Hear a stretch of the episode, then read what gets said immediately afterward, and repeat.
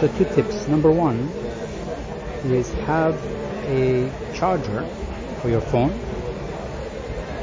In addition, obviously, to a wire that allows you to charge your phone directly from the socket in the wall. But also have a wire that allows you to charge your charger. That's number one. Number two is power bars. Power bars.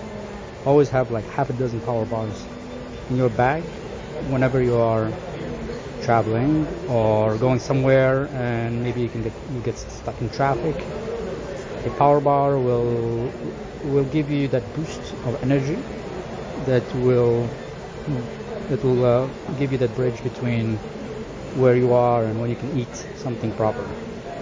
So basically take care of of, uh, of enabling your devices to be powered and yourself to be powered